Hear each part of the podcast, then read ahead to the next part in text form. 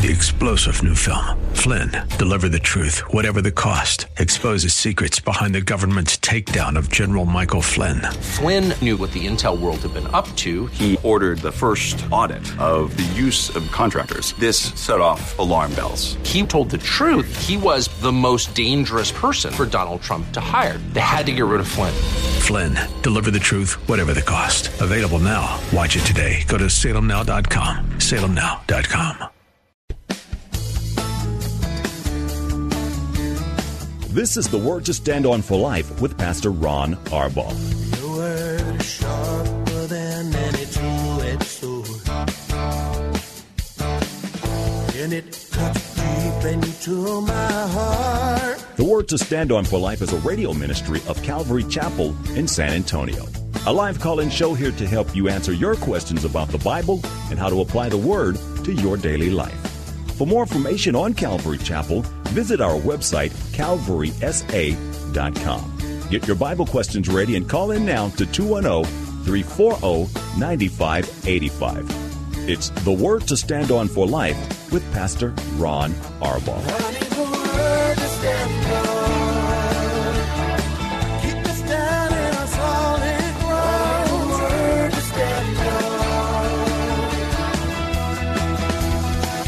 Welcome to the show. We have almost finished another week on the program. Hi, I'm Pastor Ron Arbaugh from Calvary Chapel in San Antonio, Texas, and you're listening to the Word to Stand On for Life, a program I hope you know by now that's dedicated to taking your phone calls and answering Bible questions or life questions or pretty much anything on your heart and mind. Um, we look at the Bible. We believe Jesus has all of the answers, and we'd like to share them with you. All you have to do is call us. You can dial 210-340-9585. That's 340-9585. If you're outside the local area, you can call toll free at 877-630-KSLR. That's 630-5757. You can email questions to us by emailing questions at calvarysa.com, or you can use our free Calvary Chapel mobile app to send in questions.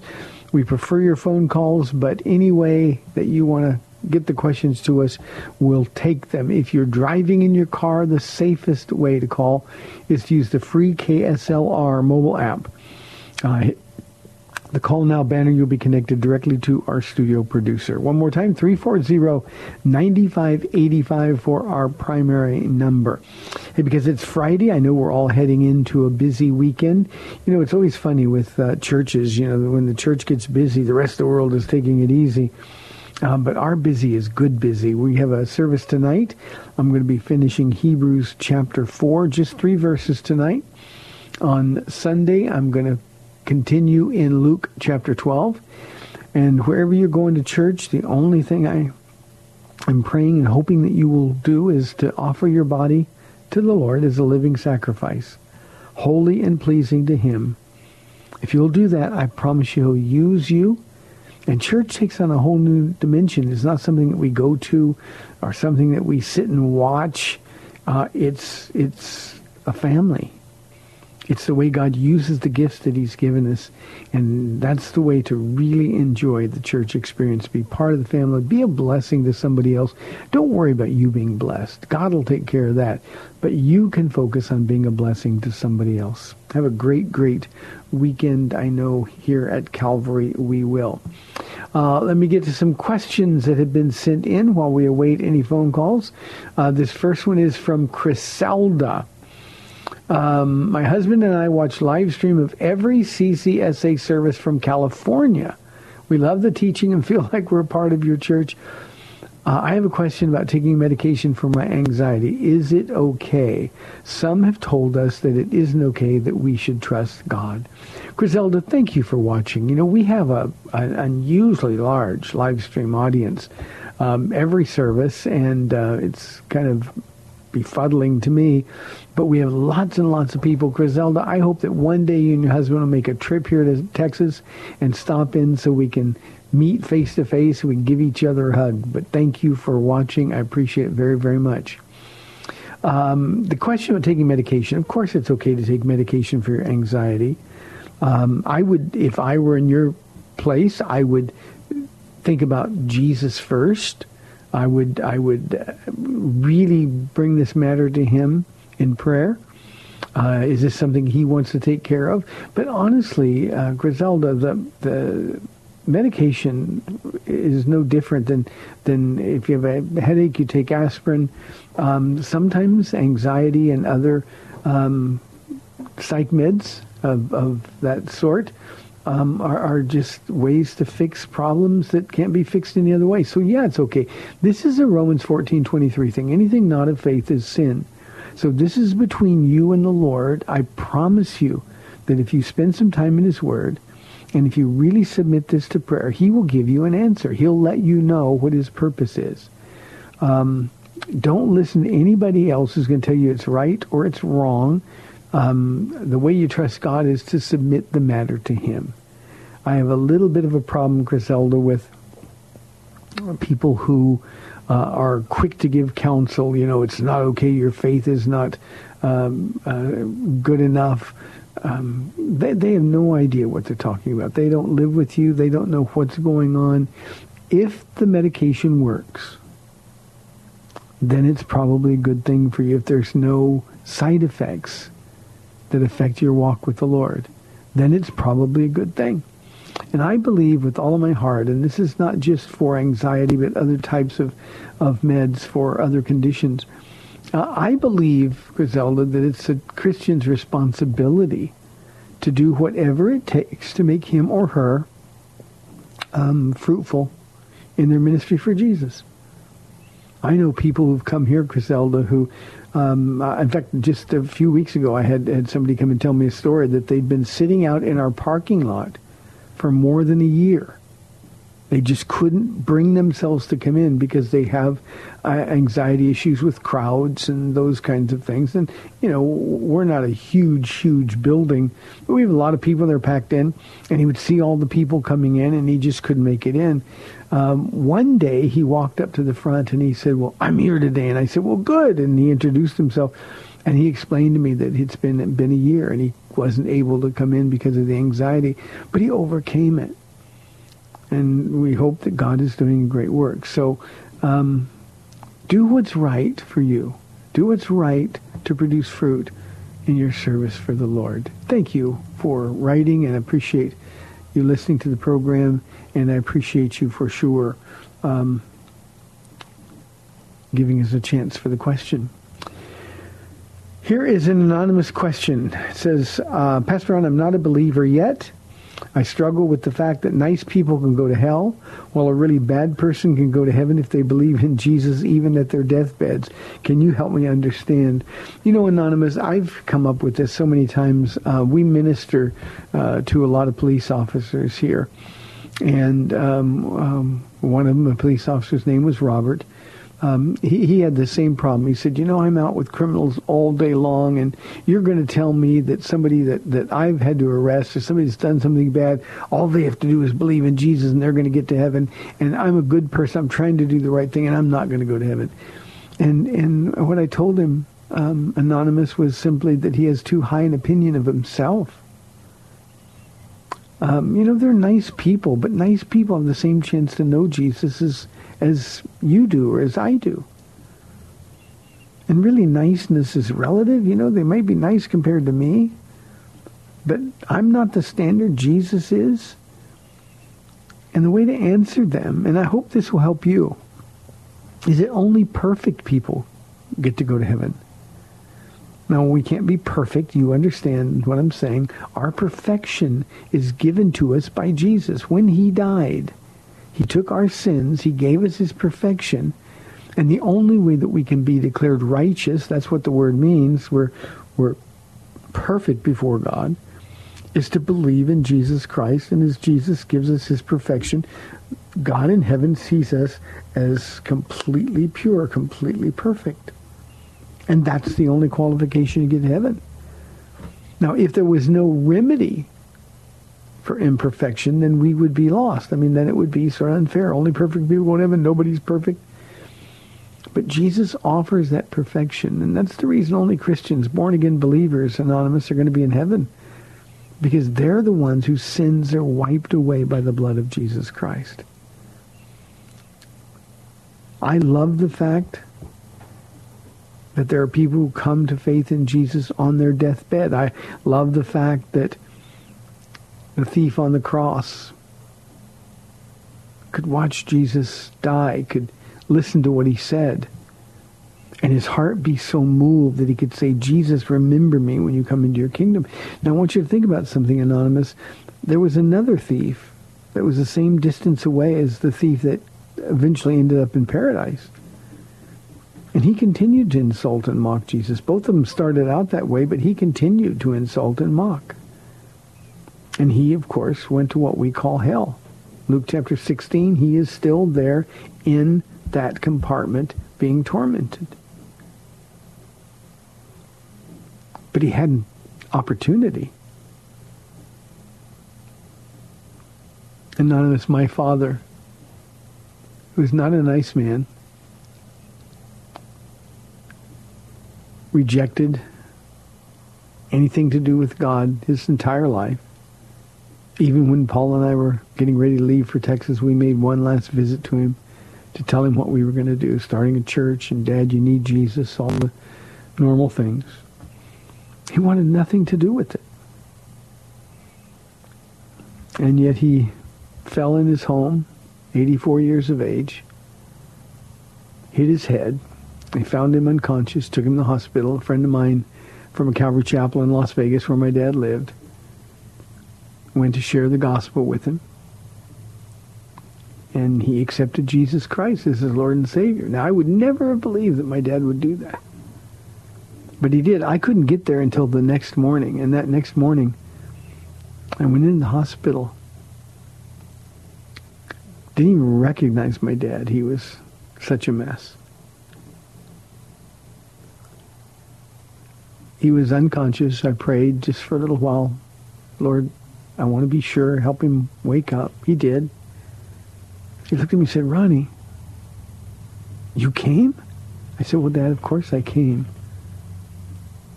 I said, I wanted to be able to tell you about Jesus. Now, my friend Derek was here yesterday, and he told you about Jesus. He said, yeah, I remember. He told me about how to get to heaven. I said, Dad, did you really accept Jesus in your heart? And he told me yes. And then he went to sleep. Never woke up again. You know what that means, Anonymous? It means I'm going to have a relationship with my dad in heaven. A relationship that I never could have had here. Because of God's infinite grace and his patience. So I like the fact that God is patient, unwilling for any to perish. One other thing.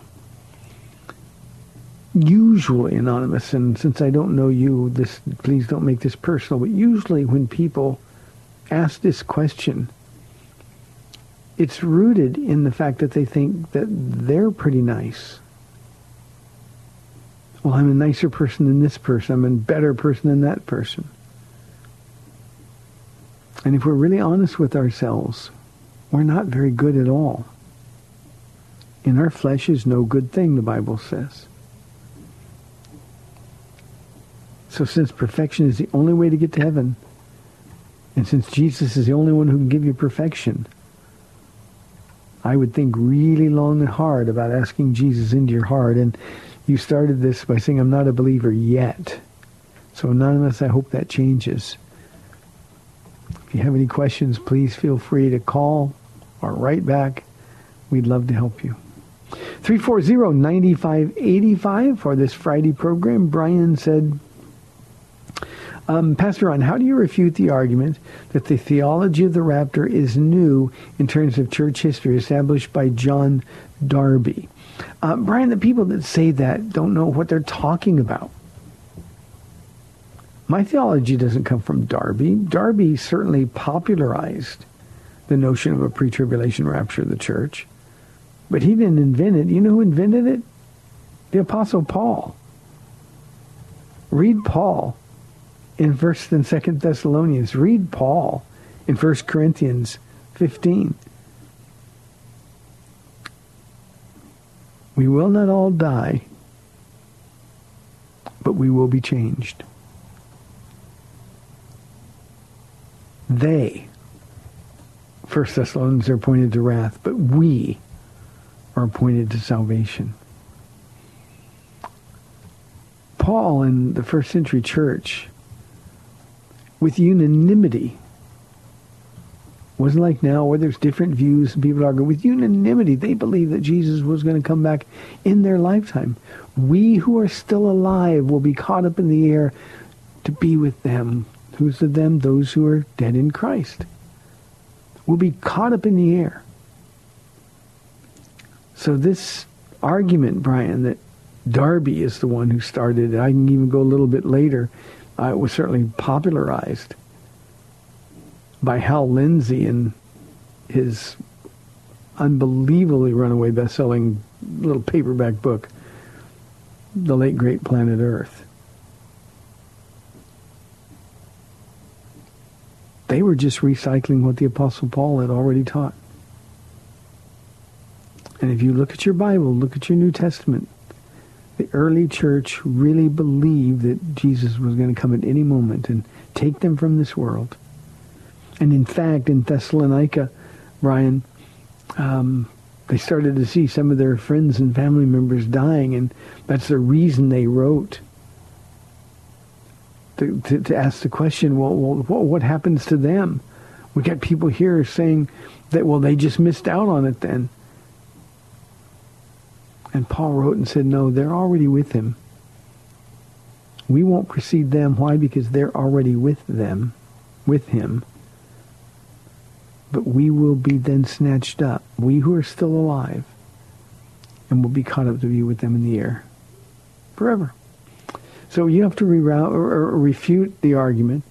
Um, all you have to do is read your Bible, read your New Testament, and if my math is right, Brian, those New Testament passages were written way, way, way before the 20th century when Darby was writing.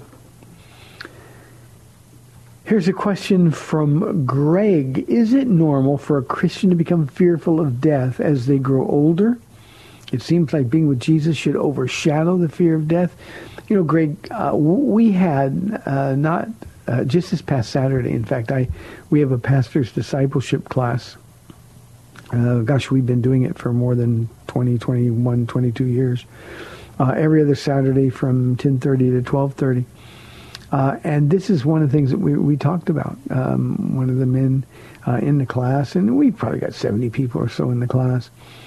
Um, but one of the men in the class, he just said, you know, we were talking about things that cause our, our faith to weaken or things that almost cause us to stumble. And this one man said, you know, I, I have to, let me be really open with everybody. He said, uh, the older I get, the more I am afraid of dying. And he said the same thing, you know, we're, we're going to go to be with Jesus. We know that's a good thing, but I'm afraid of dying. Um, Greg, that's a completely normal thing. Uh, I am a, an expert on growing older. I'm 67 years old. Uh, and I want to be with Jesus more than I want my next breath. However, um, having gone through uh, two heart surgeries in the last uh, just short of two years, um, there were some some times when I thought, you know, I might not make it. And I, I, I thought about Paul. I thought about my kids. I thought about all the people at this church who are like blood family to me, closer than blood family. I thought about the privilege that my life is, and I was afraid. So it's okay to be afraid. I think instinctively, Greg, that we're built in a way that fighting for life, holding on to life, is part of who we are. Has nothing to do with faith. It's just part of our instinct, our instinct to survive. I also think, Greg, while it's normal to become fearful of death, the unknown is always just a little bit scary, even though we know where we're going. What we do is we don't let that fear keep us from faithfully and fruitfully serving God. We're in a spiritual battle, and when we're afraid of our health, believe me, the enemy is using that uh, to attack over and over and over. So what we got to do is we got to fight. We got to fight. I remember being in the hospital, going in and going to have surgery the next day. Now this was the first surgery, not the second one. And I'm sitting here thinking. I told Paula. I looked at her. and I said, Paula, don't let me embarrass Jesus. Don't let me embarrass you here. Um, I had no idea how I was going to do as a patient. I think I did pretty good. But at the same time, I wanted my faith to be on display for the doctors, for the nurses, for anybody else who came in.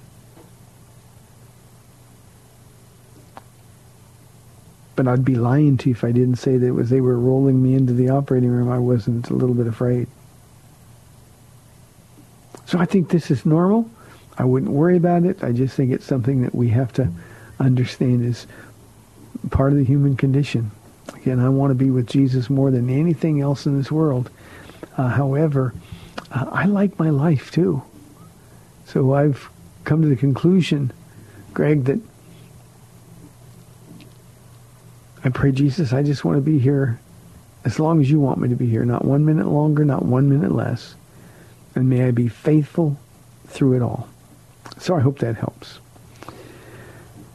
Michael's question is next. He says, the two witnesses of Revelation, are they literal people or are they symbols of Gentiles and Jews becoming one under Christ? You know, Michael, that's the first time I've ever heard um, that um, that symbolism e- even offered as a possible result. Um, I, I, can say unequivocally that the, they're two literal people uh, Elijah and Moses. Elijah representing the prophets, Moses representing the law. Jesus, when he was here, said the law and the prophets um, talk about me. We know it was the same two, Moses and Elijah, on the Mount of Transfiguration. And in the same way, the two witnesses are real people, and they will proclaim Jesus. Now, we know they're in. They're eventually going to die. Uh, their bodies are going to be tortured and and uh, dragged through the streets uh, in in what the Jews uh, believe uh, is humiliation. Uh, Jews and Gentiles, by the way, in the in the last days, in the Great Tribulation. And then suddenly, after three days, they're going to rise. It's sort of like Jesus saying, exclamation point, just like I rose, I'm bringing them back to life. And they're going to ascend into heaven. But, but they're two real people. Um, no symbols at all of Gentiles and Jews becoming one under Christ. They're real people, uh, and what a ministry they're going to have. They're going to be here for the first three and a half years of the seven-year tribulation. And for the whole three years, they're going to be at the Western Wall. We call it the Wailing Wall. You see it on the news feeds from from uh, from Jerusalem. The, the Jews will pray at the Western Wall with you know shaking back and forth. Uh, they're going to be there, and um, Anybody that tries to kill him is going to be destroyed. Fire is going to come from their mouth. The miracles that they do are the miracles that Moses and Elijah did. So, Michael, they are real people, and their names are Moses and Elijah. We are inside three minutes. Let me get a quick question. 340-9585 if you've got some live calls or questions for the second half of the program.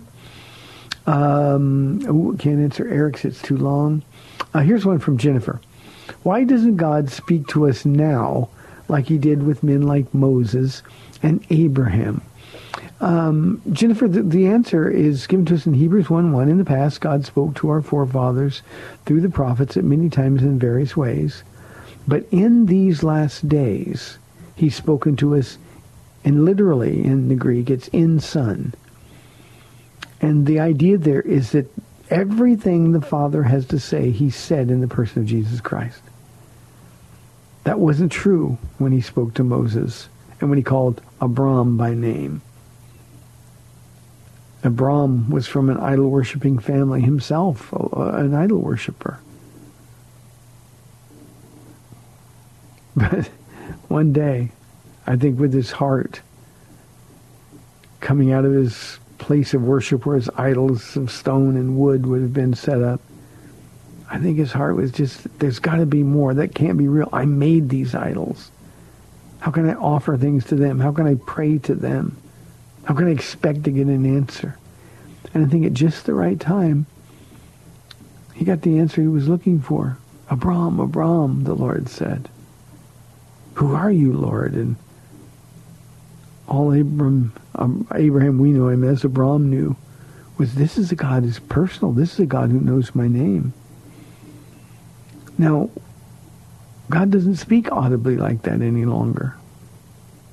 And the reason is because he doesn't have to. He has already revealed himself in the person of Jesus Christ. And how do you top that? If Jesus is God's final word, how do we top that?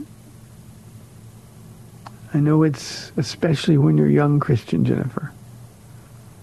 It's tempting to want those supernatural appearances of God. But the most supernatural, most spectacular appearance of God unto this earth ever was when God became a baby. And he was given the name Jesus, and Jesus would die for our sins. You might also be surprised that while he won't speak to you audibly, if you hang out with Jesus, if you open your Bible, he's going to speak to you a lot. Not audibly, but he'll speak to your heart. Hey, we've got 30 minutes left in the week. The phones are quiet. 340-9585. You're listening to the Word to Stand Up for Life. I'll be back on the other side of the break. We'll see you in two minutes.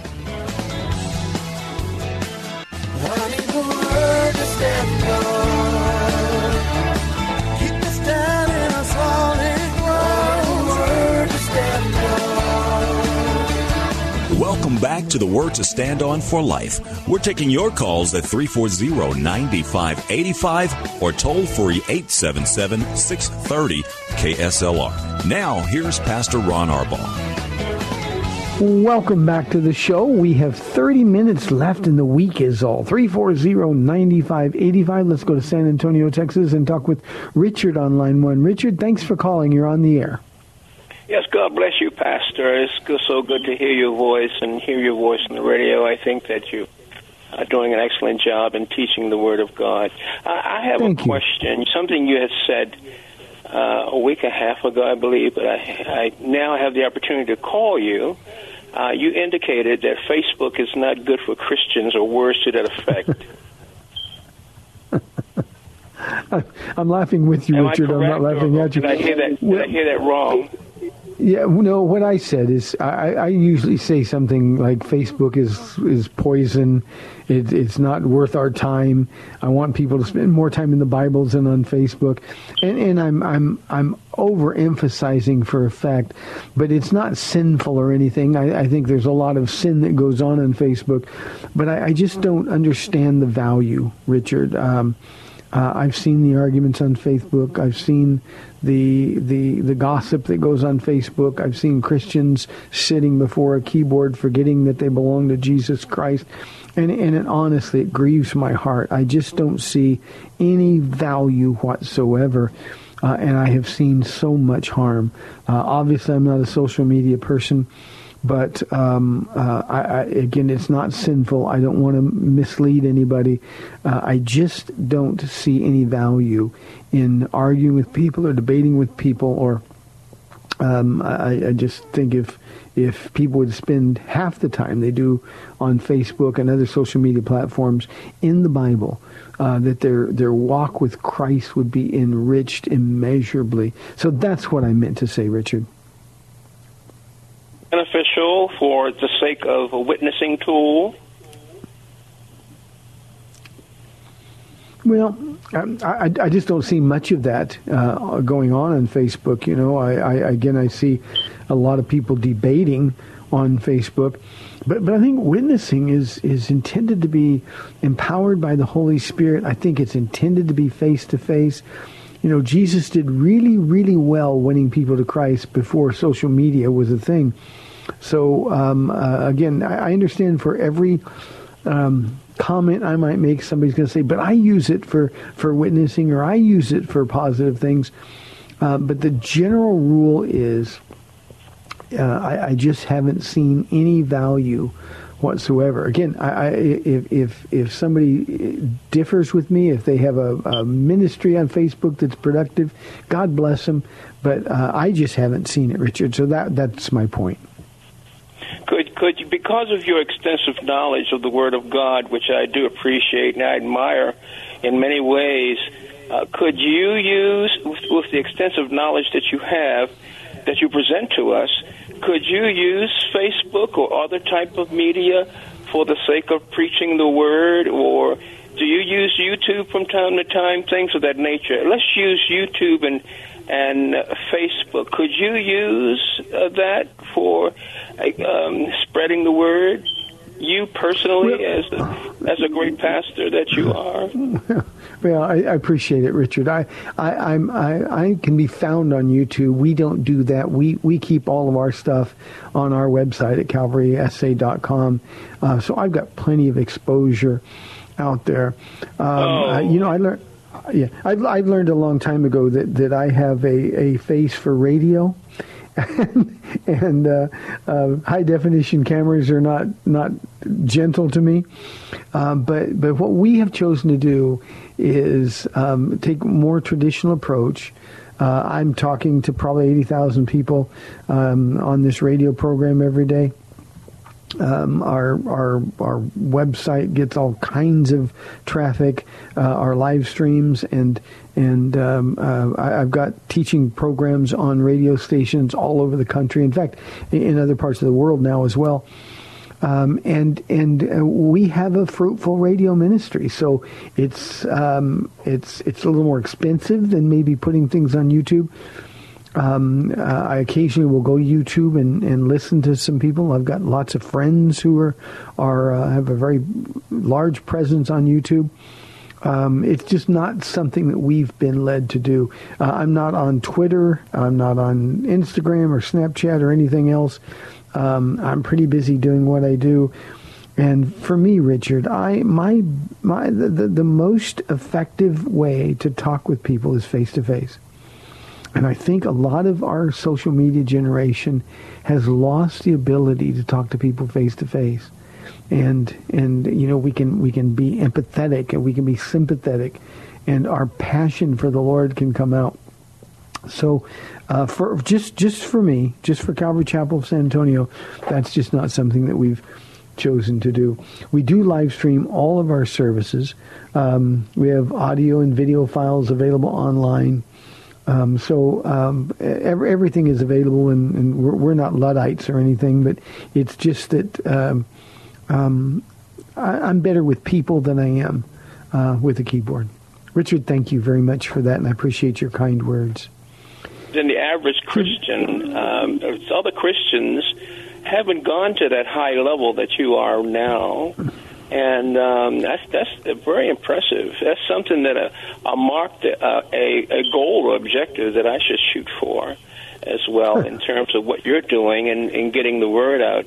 I've always enjoyed you and your your wife. She's a beautiful person, and every time I hear y'all, I hear oneness. You know, um, Yep. y'all are one in the Lord, and that's great. Yep. Well, thank you so much, Pastor. Thank, thank you, Richard. Appreciate it very, very much. God bless you. Bye bye. You too. 340-9585. It's always a little embarrassing for me to hear that. Uh, you know, uh, um, and, and for you, Richard, and for anybody else who's listening, um, whether it's a radio show like this or the teaching programs or uh, teaching the Bible tonight at, uh, at 7 o'clock, we're going to be in Hebrews chapter 4. The one thing that I've always prayed for before I go into the pulpit is, Lord, if the people don't understand a word I say, I want them to see two things. One, how much I love you, and how much I trust your word. Just those two things. If people see that, God uses that to draw people to himself. Let's go to, we've got a question from Nacho, Pastor Ron. Could we apply Zephaniah 1.12 to be used to deal with universalists? The all roads lead to heaven statements are there New Testament passages that address them? Uh, let me read Zephaniah 1.12. Uh, At that time I will search Jerusalem with lamps and punish those who are complacent, uh, who are like wine left on its dregs, who think the Lord will do nothing, either good or bad. And of course Zephaniah is prophesying about the judgment that's coming and and uh, the people in Israel uh, who should know better but but think oh God's not going to judge us.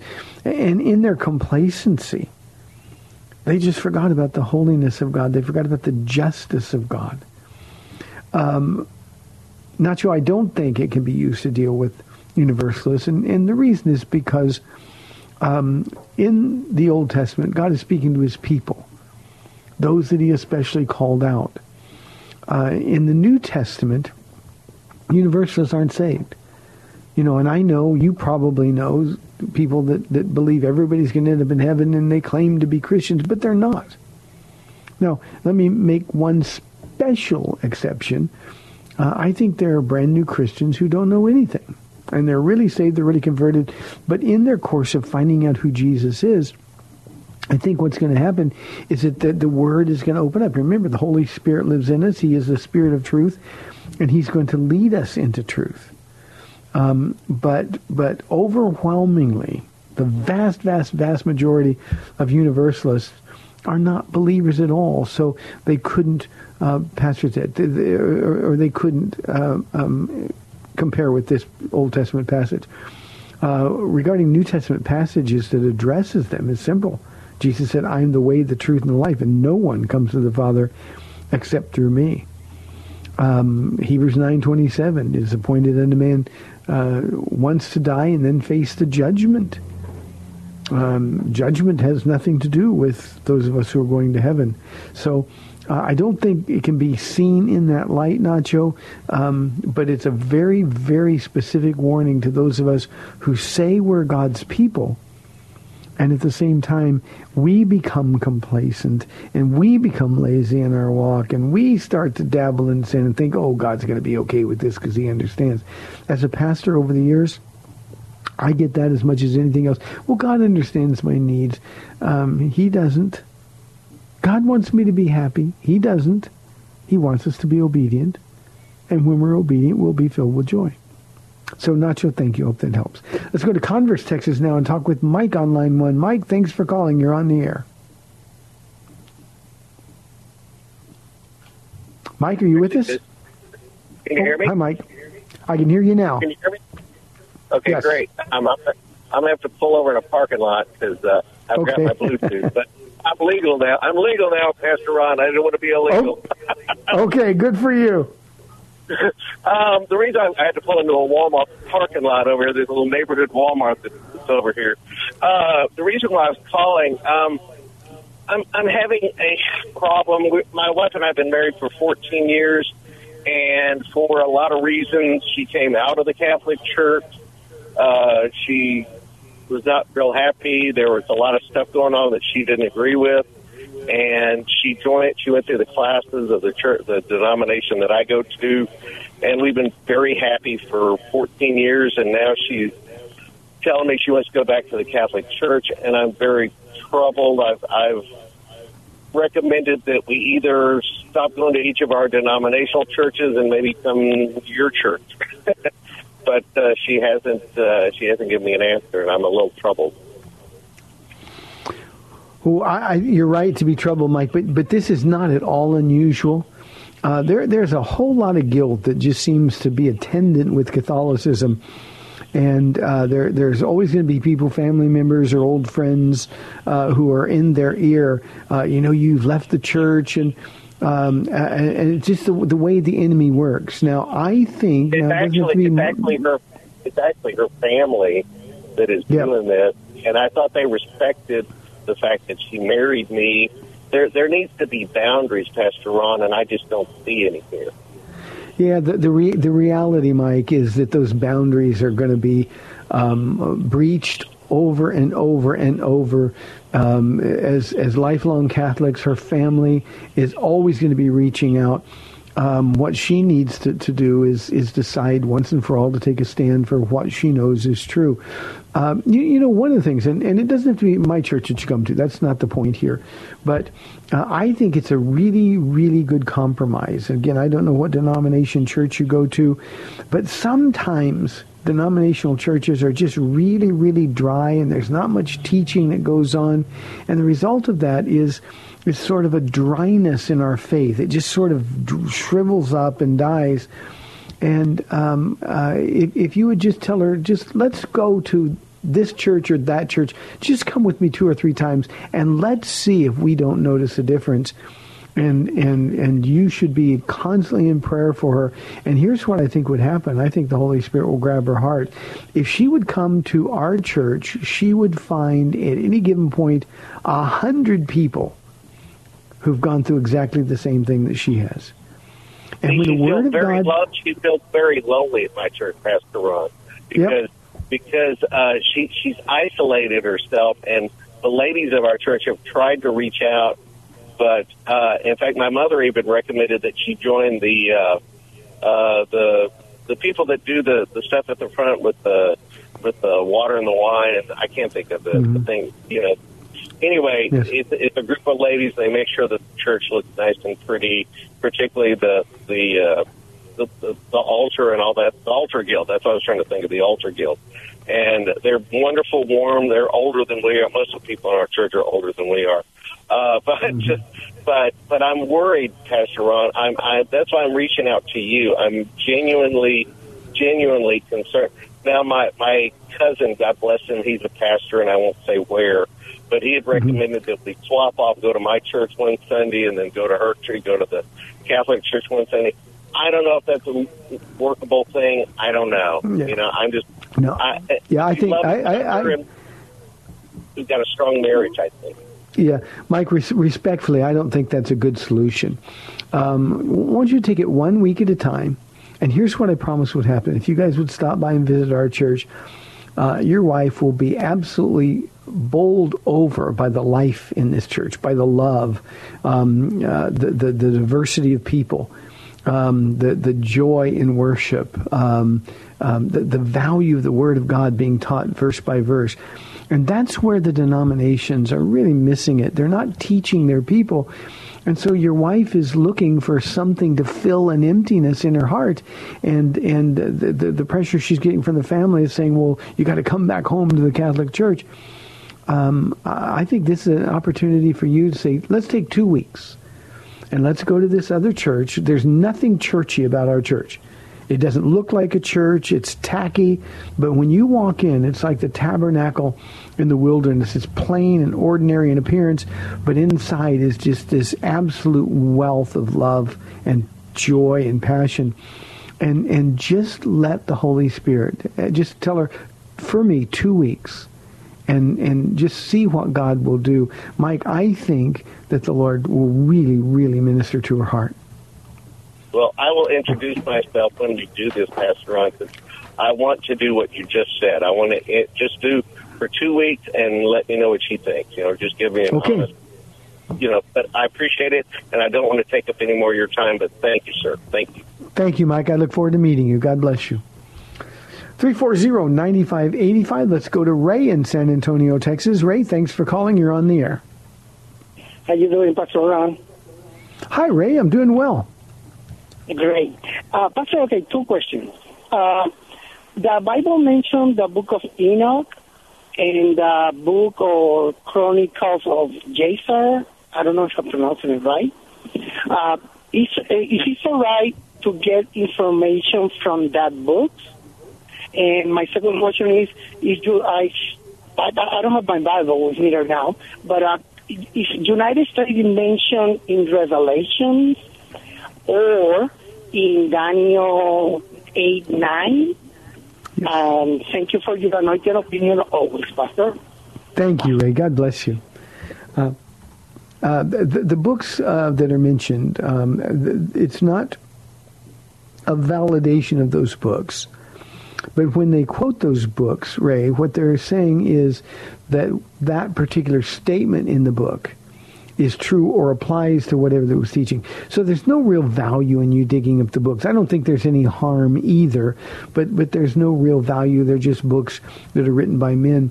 But in those two cases, they were books that were being uh, circulated uh, and were well known by the people. Now that's much not the case today uh, in our culture, uh, but you can still find um, um, information on those books. You can find parts of those books uh, available, but but but there's no um, comparison to the Bible. Uh, it's just saying that the statement that's being affirmed there is a statement that is is trustworthy. Uh, but but relative to the book itself, the rest of the book um, has no value other than historical interest uh, or or just um, you know some of us like to study. So uh, that would be the case. Um, the other question, Ray, there's no mention of the United States anywhere in the Bible. Uh, not in Daniel uh, chapter 9, certainly not in uh, the book of Revelation. I know that seems hard for us to understand uh, because we are, at, at least, oh, have been our lifetimes, um, the, the most powerful and richest country on earth. Now we may not be the most powerful, and we're certainly not the richest, but we're still um, a world power. And and our way of thinking is, of course, the United States has to figure in to the end times. Ray, I, I have just an opinion uh, on on this. I have an opinion and I have a hope. Let me give the opinion first. The opinion is, and we see this happening in our country right now. We have so distanced ourselves from the God of the Bible. We care nothing at all about spiritual things. We want to do what we want to do and um, we have turned our back on God. So I think it's it's reasonable to assume that um, that there is no purpose or place for us in the end time scenarios. I think we are like Rome did. Um, a, a, a, far stronger empire relative to the world that, that they lived in at the time. Rome sort of just sent itself out of existence. They were never defeated militarily like uh, Babylon was, or like uh, the, the, the Medes and the Persians were, or like Alexander the Great was. Rome just sort of sent itself out of existence. And I think that's what we're doing. So my opinion is that we will just simply cease to be an important player on the world scene as we come nearer to the end of, of, of this time on earth. My hope Ray. And this is something we can all pray for. My hope is that there will be one last great revival in the world before Jesus comes. One last great revival. And it would certainly explain the absence of the United States if there was a great revival here. I, I think back to the Jesus movement days of the 60s and 70s. Uh, if there was another revival that would have that kind of an impact in this country, then I think with the rapture of the church, the United States would be insignificant just based on size. So that's my hope, but it's not my opinion. So I hope that makes sense to you, Ray. Thank you very much for the questions. We're inside five minutes. Let's see. Uh, Eric's question is What are the consequences of the church not believing the Bible is inerrant any longer? Eric, we can see the consequences. The consequences are we have churches that are now uh, accepting and affirming of, of homosexual relationships, something God could never even have considered. Uh, we see um, women who are assuming roles of authority as, as preachers and pastors in churches, something the Bible strictly forbids. Uh, we've seen psychology invade the church, people trusting in that which is godless rather than that which is written by God. Uh, and faith diminishes. I think our fruit begins to dry up. And we those are the very consequences that we're living with every single day. We read the, the, the headlines or watch the news, and we see the result of a church with no power. We see a nation that's murdered 65 million babies. We see today, even in our own city, today in San Antonio, Texas, our city council putting new restaurants in the airport. Said we don't want to put we we're not going to let Chick Fil A come in. Chick Fil A wanted to come to the airport. They're not going to let Chick Fil A come because well they don't they're not inclusive. They don't share our values. And I think Eric that's the church that's lost power. If you lose the Bible, you lose Jesus. We're not in love with our Bibles in the same manner that we're in love with Jesus. But if we lose our Bibles, if we lose our ability to depend on his word being absolutely perfect, then we lose Jesus. And there's no end to where we will end up. So, Eric, I think those are the consequences. I think we're living with them now. Last question for today. We've got two minutes left. Seth wants to know, is John MacArthur a Calvinist? He also thinks that most people in church aren't really saved. What are your thoughts? Uh, John MacArthur is decidedly a Calvinist, a five-point Calvinist. Um, John MacArthur is also a very gifted Bible teacher and has had a very fruitful life in ministry for the Lord. He's just wrong in, in that particular theology. Um, I have heard him say that he doesn't think that um, half of the people in churches every Sunday are really born again. And I'm not sure that I don't agree with him on that. Um, I, I'm not a stickler for the numbers. I just know that in every church, including ours, um, there's a whole bunch of people that come to church because it's a religious thing to do. They know it's the right thing to do, but they've never really surrendered their heart to Jesus Christ. And we know that one belongs to Christ only when he or she is born again. And when you're born again, you change. And it's frightening, Seth. It's absolutely terrifying to see the numbers of people who are confident they're going to heaven, but who've never, ever really been changed by Jesus at all. It's impossible for me to understand. Oh, I'm a good person. I go to church. That's not enough. So hope that answers your question. Hey, thanks for the calls today. I appreciate you tuning in every single day. This is the Word to Stand On for Life. I'm Pastor Ron Arbaugh from Calvary Chapel in San Antonio, Texas. We're all going to church. Be the church this week. Let the Lord use you to be a blessing to someone else. God bless you. I'll see you next Monday, Lord willing, on AM 630, The Word.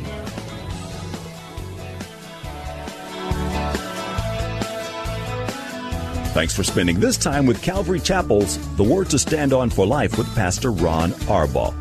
The Word to Stand On for Life is on every weekday afternoon at 4, and Pastor Ron invites you to find out more about Calvary Chapel at calvarysa.com. The Word to Stand On for Life was sponsored by Calvary Chapel of San Antonio.